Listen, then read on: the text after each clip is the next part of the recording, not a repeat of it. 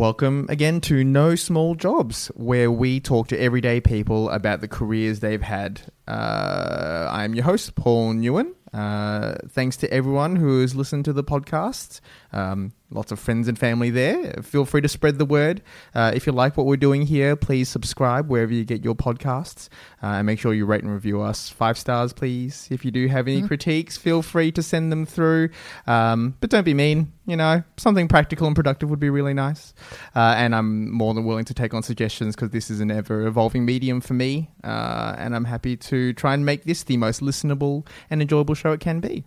Today, my guest is Wendy. Wendy is a former nurse and currently working as a quality coordinator. Hi, Wendy. Hi, Paul. Uh, so let's uh, let's start with the quality coordinating stuff because I don't know if, if everyone knows what that is. Can you describe your work for us?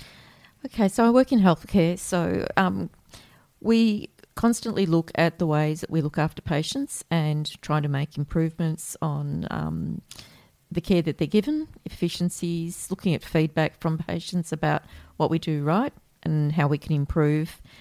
Uh, and ultimately, we're looking at making the patient experience much better and their outcomes, while at the same time keeping an eye on the financial um, efficiencies um, to ensure that things run smoothly and that we waste um, as little time as possible on redoing work that should have been done right in the first place. And that's obviously quite important in our ever evolving health system. So, uh, what what is a, an average day look like for you? Okay, so um, I'm currently transitioning back into project work, but for the last 20 years, um, an average day would be coming in and um, having a few things that I was focusing on with long term projects.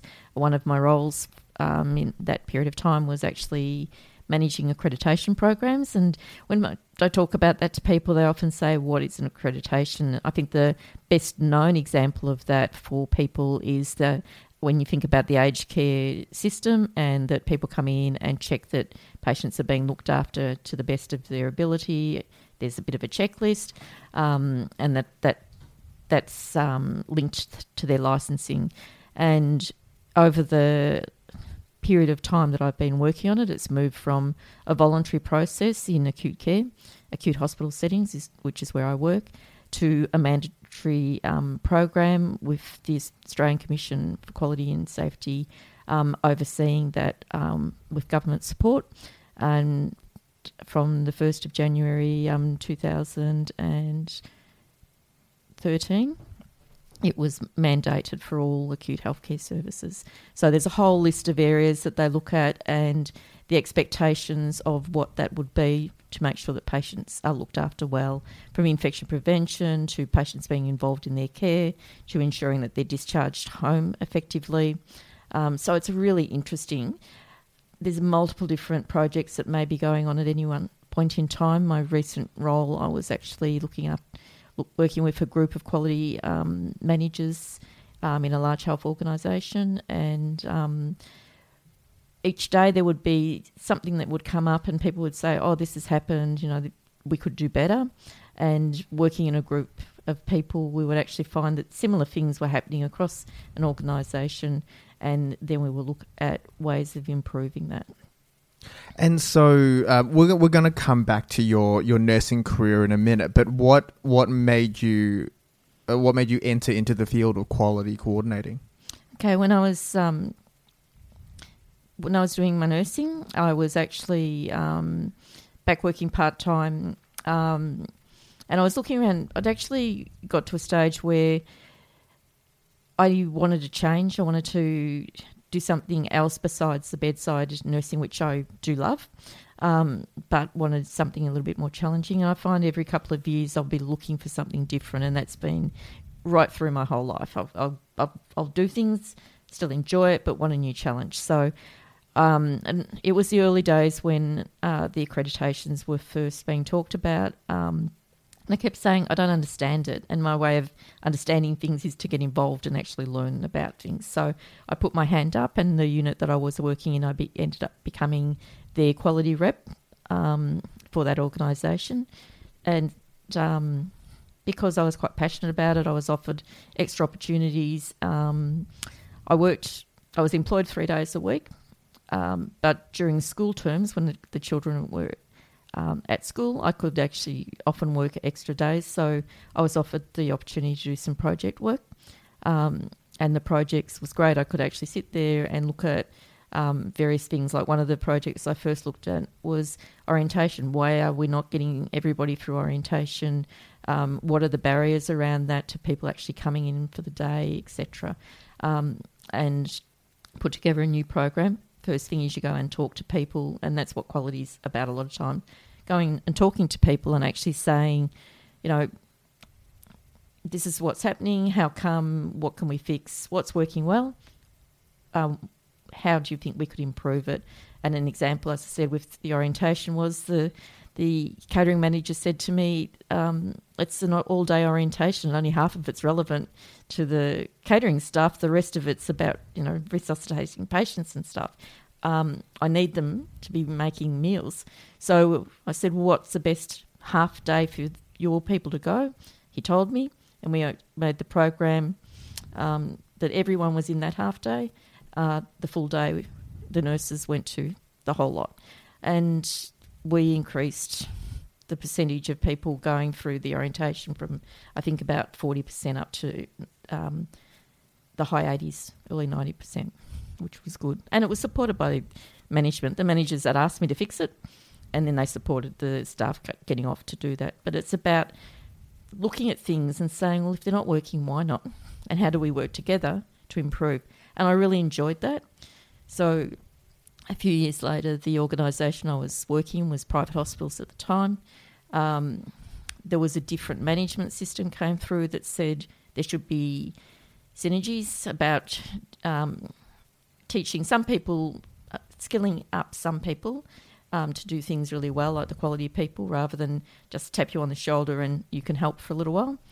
Um, so they invested in that, and I put my hand up, but it meant that I had to work full time. Um, my kids were a bit older at the time. Um, my husband and I had a long talk about what that would mean, uh, and we decided, yep, I'd put in for that and do it full time. And 20 years later, I was still doing it full time and enjoying it. So uh, I, I don't know how, how much you can comment on the difference between when you first started and, and now, but um, what kind of experience and training is required to get into the quality field? There's um, still no formal training, um, but you would be expected to have um, some sort of um, advanced training in in various fields. There's still a lot of the companies that do accreditation, etc., will run workshops on quality and different aspects of that. Um, some people have um, a degree in public health that's often very highly looked at. When I first started, as I said, the organisation that I was in decided that it, uh, rather than not having people trained, they actually felt that they wanted to have their own training program in, and they when they appointed people full time, we were taken up for a three day workshop and taught lots about different um, quality um, tools and various things like that. In Victoria, there's the department support um, people that are working in projects. They actually have to go off to training around project management uh, um, to work in that area. Um, I did an MBA, and project management was part of that. Um, but I did the MBA for other reasons than to go into quality, but it certainly helped. What, what, what was the purpose of the MBA originally? purpose of the MBA was uh, back into the nursing when I was um, deciding I wanted to, I didn't know what I wanted to do. I'd enjoyed nursing. I'd probably been in it for several years. I've been back after having children for five or six years um, and was starting to look at management side of it um, which again I didn't think I would do early on. I loved being at, uh, at the bedside with the patients. But as you grow and you sort of look at things and you think, hmm, you know, I could do that. I, I, I think there's people I work for that do okay, but I think I could do just as well. And you start to dabble into different um, aspects. But I also knew that um, some people and that had gone off and done university courses um, even in things like public health and that, it was still quite narrow. And I didn't know at that stage whether I actually wanted to stay nursing. There were times, especially if you'd been through a traumatic time, and there were times that you lost patients and you had to sit there and go through all of those sorts of things. Um, whether I, I, wanted to to emotionally still commit to that. Um, so I wasn't quite sure. So actually, I was in a private hospital, so it was easy enough to actually make an appointment with the CEO, um, who I'd first met when she was a nursing coordinator, and I asked if I could see her and asked her advice if I was going to continue on, possibly in health, possibly not. What would she um, advise? And she said. I can't necessarily advise, but I'll tell you what I chose. And she'd actually chosen to do an MBA, which at that time were becoming more common, but were still uncommon. It was, this is in the um, 90s. And she said that that gave her a lot of scope whether she wanted to stay in and out or out of healthcare.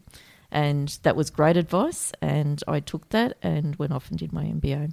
I'm going to play a little bit of ignorance here. What is an MBA? Sorry, I should. It's fair comment.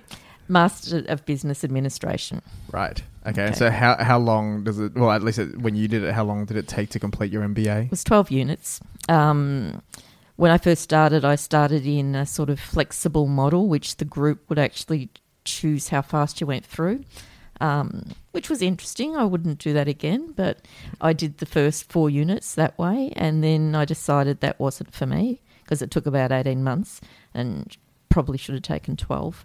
So then I switched to an online university, which were really good. They were really good and supportive, and they accepted. They had six core units, and then you had six electives, and they gave me um, I've forgotten the name of it, but um, recognised learning for the four that I'd already done. A couple of others that I'd asked about were going, no, no, if you don't do it at our uni, of course it's not good enough. I went, yeah, right. Hmm. um, so I actually did that and um, completed it over the next two years. Um, and I, I found that I could use work related um, examples a lot in my work, and that was really good for me understanding more about um, the hospital systems. Um, I looked at this particular private health organisation and some of its things when we were looking at strategic management, etc., which I found fascinating. I learned heaps more than I would have normally learned if I just worked for the organisation. Um, my kids were studying in, in high school at the time, so they were seeing me down there doing, getting stressed about my exams, just as like they were. One of them um, gave me a lot of support with how to write um, academic essays, which was good. So it was actually good for the family as well that we are all sort of in that studying mode at the same time. I imagine it must have been uh, quite a juggle to balance because so you were working at the same time as you were studying. Did I hear that right? You did, but when I first started, I was doing I was employed for three days a week, mm. though during I would often do a fourth one most school weeks. Um, but the last twelve months, I was actually working full time in a new role. Um, yeah, that was an incredible juggle. Yeah. Um, how how did you cope with that? Supportive family. Um, always um, keeping a balance. And as I said, some of the things that I actually was doing in my study, I would do work related um, things. So it meant that some of the assignments I would do would be something I was working on in quality or management at the time as well. So then it could be a dual role. Um, unlike when I eventually went back and did um, a certificate in and safety graduate certificate in health and safety, which was four units. Um, and that was supported by work, and I got one day a month off to actually do that, which was which was good. Um, in your role as a quality care coordinator, do you have uh, something you're particularly proud of?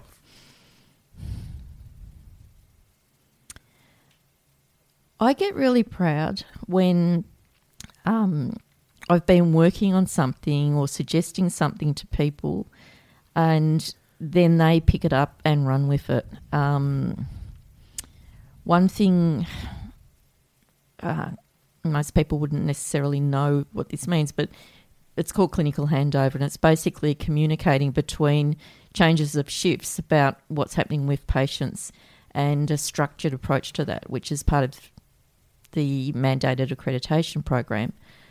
Um, because communication in all fields, including health, can be where things are missed and how important that is. And one of the groups that I'd worked with, we'd been talking about it. I had, at the time I was in private and I actually was looking after three different hospitals and we'd been talking about it for a long time and the unit manager said I've got I've got people that are interested in fact they're actually saying to me you've been talking about it for months can we get on with it and they not only got on with it they actually asked for it to be expanded and and um, took it to a level that I didn't expect it to go and that's always rewarding okay um, so uh, we're doing this thing a bit ass backwards here. So as, as you started in nursing, so, Yep. right? So was that was that your first career?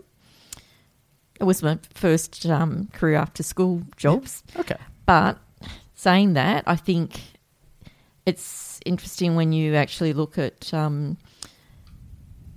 at your school, the jobs while you're studying can be a really big benefit to um, your future careers, and I think that's un- often underestimated.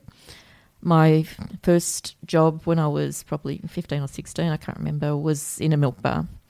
Um, followed up after that as a waitress at wedding receptions. Think about it, I've gone into nursing, which is a people person um, career.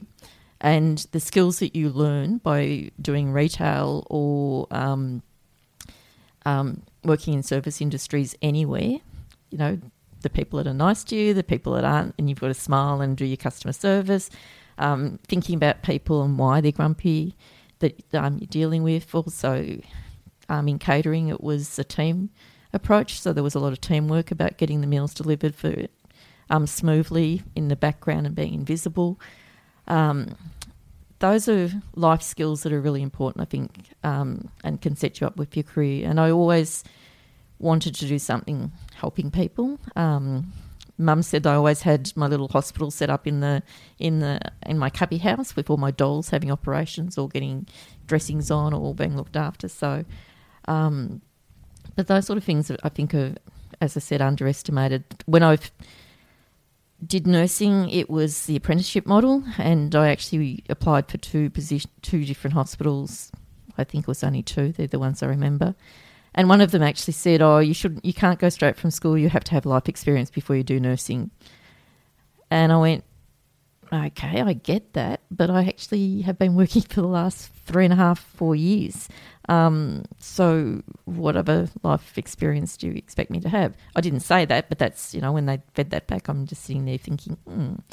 The other um, the other hospital that I'd applied for at that time, you applied for a hospital and were employed well for your training, and they actually were one of the first ones that were doing psychological testing for um, aptitude for the profession, and I got through with no problem and got employed, um, and I think I did fairly well. So, um, yeah, it's interesting. So I agree with the experience, but you've got to recognise that those sort of things um, that people do um, while they're still at school can be very valuable. Absolutely. Had you so so as you mentioned, you know, you, there there seemed to have been hints very early on about your um, your aspirations to enter into sort of a, a helping or caring kind of industry. Mhm. Was nursing your first choice? I I actually um, when we were doing career counselling and that, when there was some really good books at the library about different professions that you could read, and they were sort of like a novel, but they were on professions. And one of the ones that I um, actually was quite interested in was occupational um, therapy because I love craft and I loved the, the idea of you know um, seeing people helped with um, you know to cook and to actually um, make the most of their disability and not see it as a, a problem, but actually go, I can do this. And um, when I was in Girl Guides, we actually did some badges, and one of them we ended up going down to the repat and actually doing some nursing, like some general sort of nursing stuff. But I remember, and I can't remember how I came across it, but actually going to Austin and um, seeing their kitchens and um, lots of those sorts of things too. Um, but then I decided at, at the time there weren't a lot of jobs for occupational therapists. They were at the time only pretty much in hospitals. It's very different now with lots of um, recognition about rehabilitation and moving into the community, but at the time it was a bit narrow. I figured that nursing, you were always going to be in a job. Um, uh, other than obviously those two fields, had you ever aspired to be anything else? Any other occupational dreams? No, Nice and simple. not that I can remember. Okay. Um, so tell us about your career as a nurse. Okay, so as I said, it, we went into the apprenticeship model, which meant that although the group that I went in, um, they were also first going into universities. So we did a common first year, um, and then we split up into either the hospital based or the university based models. Um, but it all both groups were employed, and I think one of the things in those days was that um, we were we were being paid to train. Um, we went through all the shift work. Um, we went. We were allocated different wards. We didn't have to go out and find our own placements, and therefore we were rotated through all all sorts of work: surgical, medical, specialty units, and it gave us a really broad look at what we would want to do in the future. Um, and by and at the end of that, we would do um, a graduate year where we're actually um, fully trained. And in those days, that meant you were in, actually in charge of a, a ward on lots of occasions with student nurses. So quite different model from what it is now. Mm. But the principles are the same. Um, but during that time, I actually um, used to really, when I was doing a couple of my specialty wards, and um, one of those was acute spinal, and in those days, um, we were heavily involved in um, looking after those patients from where to go, including when they were ventilated. And I used to really admire the ICU nurses when they would come if there was um, something had gone wrong, and they would they would come along to help look after the patients. And I go, I don't even know what's in that drug box that they've got, and I don't like not knowing. So um, within a short period of time after I'd finished my training, I um, applied to do critical care nursing, which was a big passion of mine. I, en- enjoyed the the holistic looking after a patient, one on one or one to two, and doing everything for them, making sure all the important things like that their mouth felt fresh, that they, they were. Um, you were there to counsel them because even if they're unconscious, they still need you talking to them um, because they can hear. And there were times when there was a lot of um, independence for ICU nurses to actually think and um, be actively involved in the group discussions about the management of patients. One of the intensivists once said one of the things that's really good about Australian ICUs is the nurses are so well trained. They will actually alert us that I don't know what's wrong with this patient, but they're not right. And then the monitor might change soon after, or their breathing might change. Um, and it's rewarding to be able to do that. But there's also the sad side when things don't things don't go right. Um, and you know you can't save people. Uh, was it? Can you think of a particular moment uh, that you felt illustrated that? No. No. Um, no, there's there's a few, but no, I don't want to talk about those ones. Fair enough. Uh, so, how long were you in uh, critical care nursing for? Um, I did it for 12 months and then I started my family. Um, so when my youngest was a few months old, I went back and was doing some bank work um, on and off for the next few years when the kids were young. And then um, I went back in to the private hospital system, working with patients that were like a step down from that, high dependency patients. Um, and they decided they were wanted to put an ICU in, so they put a whole training program in, and I was able to be um, refreshed and skilled back up again which was really good. Um, then I probably worked in that. I can't even remember now. Five, six years full time. Mm, about maybe eight or nine, and then started to get to dabble into the quality.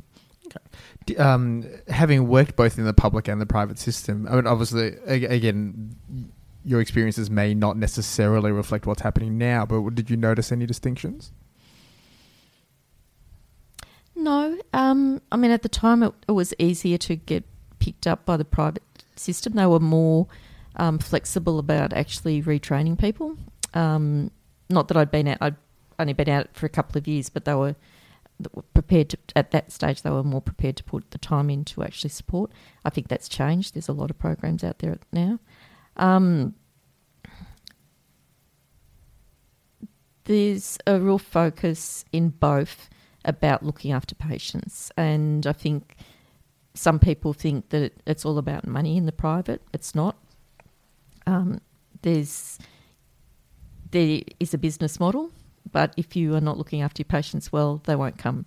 So, um, and in the public system, if you um, aren't looking after your finances well, you don't get the equipment and all those other things that you need to actually give best care.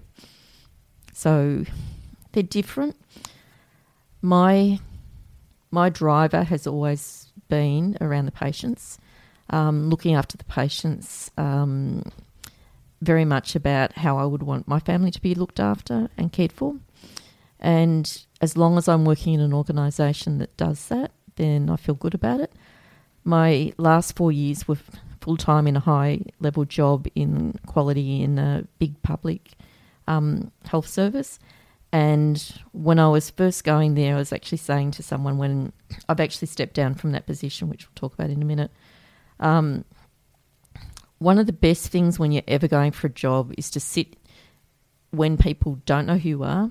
You got you go in either to have a look around, which um, I think I did in this time. I'd, actually asked if I could have a look around the organisation while I was making up my mind before I applied, and the person said they'd meet me at reception. If you sit opposite a reception for five or ten minutes, you actually get a really good feel for the organisation culture and whether that's one you want to work in.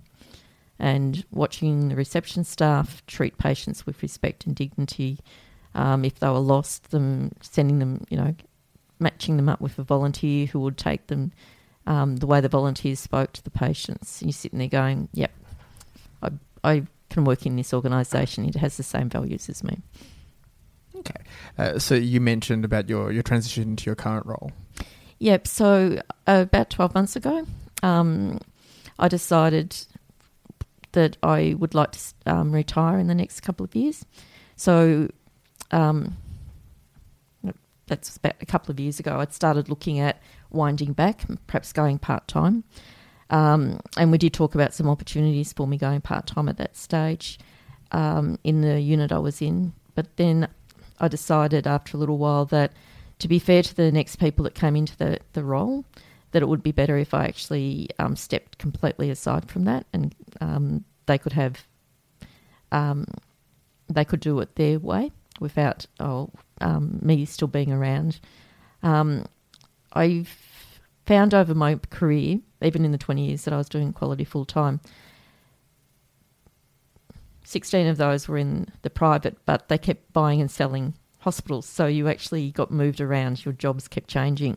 And I found that really interesting because um, in quality, it's different if you've got um, accident emergency departments in your portfolio to maternity to um, one of the last ones I was working at decided to put in a mental health um, unit. So all of those have different aspects that you need to learn. So even though I was technically in the same role, I kept moving around and doing different things, and that kept me fresh. Um, whereas this senior role, I'd been in it for four years and I'd achieved what I wanted to achieve, and it uh, was time for me to move on and do something different.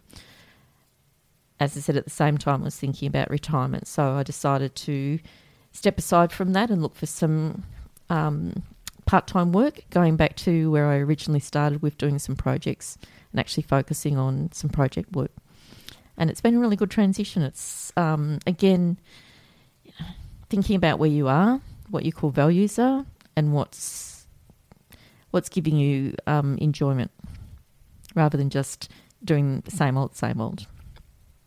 And uh, I guess, uh, sort of segueing from that, is looking back at your career, is there anything, ha- having experienced what you've ha- experienced in terms of your careers and with the career shifts and the changing health industry, is there anything you would have done differently? It's no, I wouldn't have done anything differently. Um, with my pathway, I actually thought that I'd go into management. I looked at being a director of nursing at one stage, and actually did apply for positions. Um, I think every time you get knocked, and there was unit manager positions earlier on than that, where you would be in charge of a ward rather than um, the whole hospital each time you put your hand up and you miss out, and you know, like one time um, the interview panel rang me and said, you know, like you were second, and they honestly meant that. Um, I was told it's disappointing. You think, you know, what if I, if it had been different? Um, how are you resilient around that? How do you actually stand up again and, and go past that disappointment? And it was always, um, and sometimes I'd be working with those people that had been successful, and it's like well, that's the way it is. And it wasn't meant to be. It's not the time. So something else is going to come up. Um, and that's my attitude to life as well. That if one door shuts, another door will open. And um, I'd missed out on a unit manager position. This the this quality job came up full time, and that was the direction I decided to take at the time. Sometimes later, I'd think, well, I'm not I've gone a long way from bedside nursing, but then I don't regret that. I really, I really feel that I've been able to make a difference um, with patients over a long period of time, and a lot of people I've worked with. Because in quality, you, you don't have direct management; you have a lot of influencing. So it's a whole different set of HR skills that you need when you're influencing people and working through with them to get to get to an endpoint. And a lot of times you don't realise until you actually leave, and then people will say, "Oh, but you've done this, or you've helped me with this, or I didn't know this, you've taught me," um, and that's rewarding. Um, uh, would it be accurate to say that sort of as as, as you've sort of moved moved forward in your career, your priorities have changed in terms of what you want from a job? Yes, yeah. As I said, for a long time, I wanted to just be at the bedside with patients, and then I was interested in doing management positions. Um, my recent position, I've worked with everyone right up to the CEO and with the board, and have loved. What I really enjoy too around that is actually having that um, direct experience with them and knowing that how passionate they are about patient care as well. Um, it reinforces if you're having a bad day when you remember that the bosses actually really do care um, it's not always obvious. I mean, sometimes they have to make really tough decisions and you don't get it. But you know, there's some. Because of where I was, I was often involved with discussions and then saw the public face of the message compared with them going, ah, this is annoying me. I really would like to do it something different. But I get it, and that's why we're going, and how professional they are at actually then going and delivering that message. That's true leadership. Okay. So, um, starting with the first part of your career, for any aspiring critical care nurses out there, do you have any bits of advice? I think with nursing in general, um, nursing is so broad. If you go into nursing and you're training and you're not enjoying a particular type of nursing, it doesn't mean that there's not a different field out there. There are lots of fields of nursing that I um, don't believe I could have done on a regular basis. Um, oncology is one of those, working with patients with cancer um, on a one to one long term. And I have worked with some brilliant people that just, I said to someone one day, how, how do you keep doing that? And she said, it's about helping them with dignity and how much she got out of that. Um, you know, I've worked with emergency nurses that just love not knowing what's going to come through the door, um, ICU is usually a little bit more structured. You usually have at least warning. I worked in elective ICU, so you knew exactly what you were getting. it's about actually sitting there and thinking, what type of nursing do I like? Um,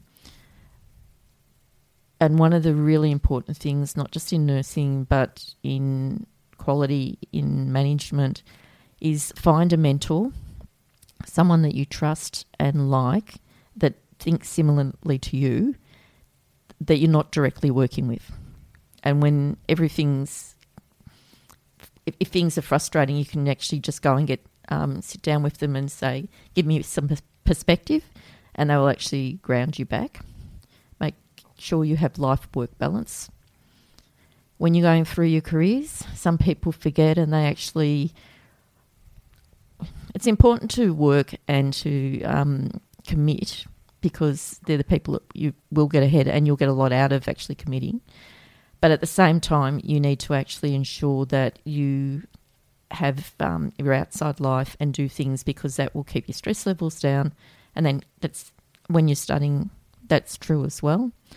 Um, but ultimately, I said this to my kids when they were going through school. You go through school, yes, you might have best mates, but it's not necessarily the same mates you're going to have in another 10 years. It's just like with work, you might work really, really hard. and But if you leave, they'll miss you, but someone else will fill that position. Mm. Um, so don't burn yourself out for um, for a position. Make sure that that you think objectively, and then everybody else will be happier with you, and you will actually find you enjoy working better. Brilliant. Very sage advice. Thank you, Wendy. Uh, so we'll leave it there. Thank you, Wendy, for coming on to the show. Uh, so, for our listeners out there, if you liked what you heard, please uh, make sure you subscribe, uh, rate and review us. The more you rate and review, the the higher we go up in the charts, and the more people find us. Uh, it's how we become more popular. That's what popularity is. Uh, if you uh, to to keep updated with any news, any updated podcasts, or any interesting articles about careers, follow us on Twitter at No Small Jobs Pod. Um, find our Facebook page. That's No Small Jobs the podcast uh, where we'll have updates and uh, and reminders and even publish up the shows. Uh, I'm always looking for guests. If you have anyone who you want to volunteer or who wish to volunteer themselves, um, feel free to send uh, post up a message on Facebook and uh, with a short bio. And if uh, if you get enough likes, we'll uh, we'll organise to get you on. You don't even have to be in the same state. Where we can, we have technology for that. Uh, I'd love to hear from you and, and hear about your your story and your career path. Uh, so thanks always for listening. Uh, and remember, there are no small jobs, only jobs you haven't discovered yet.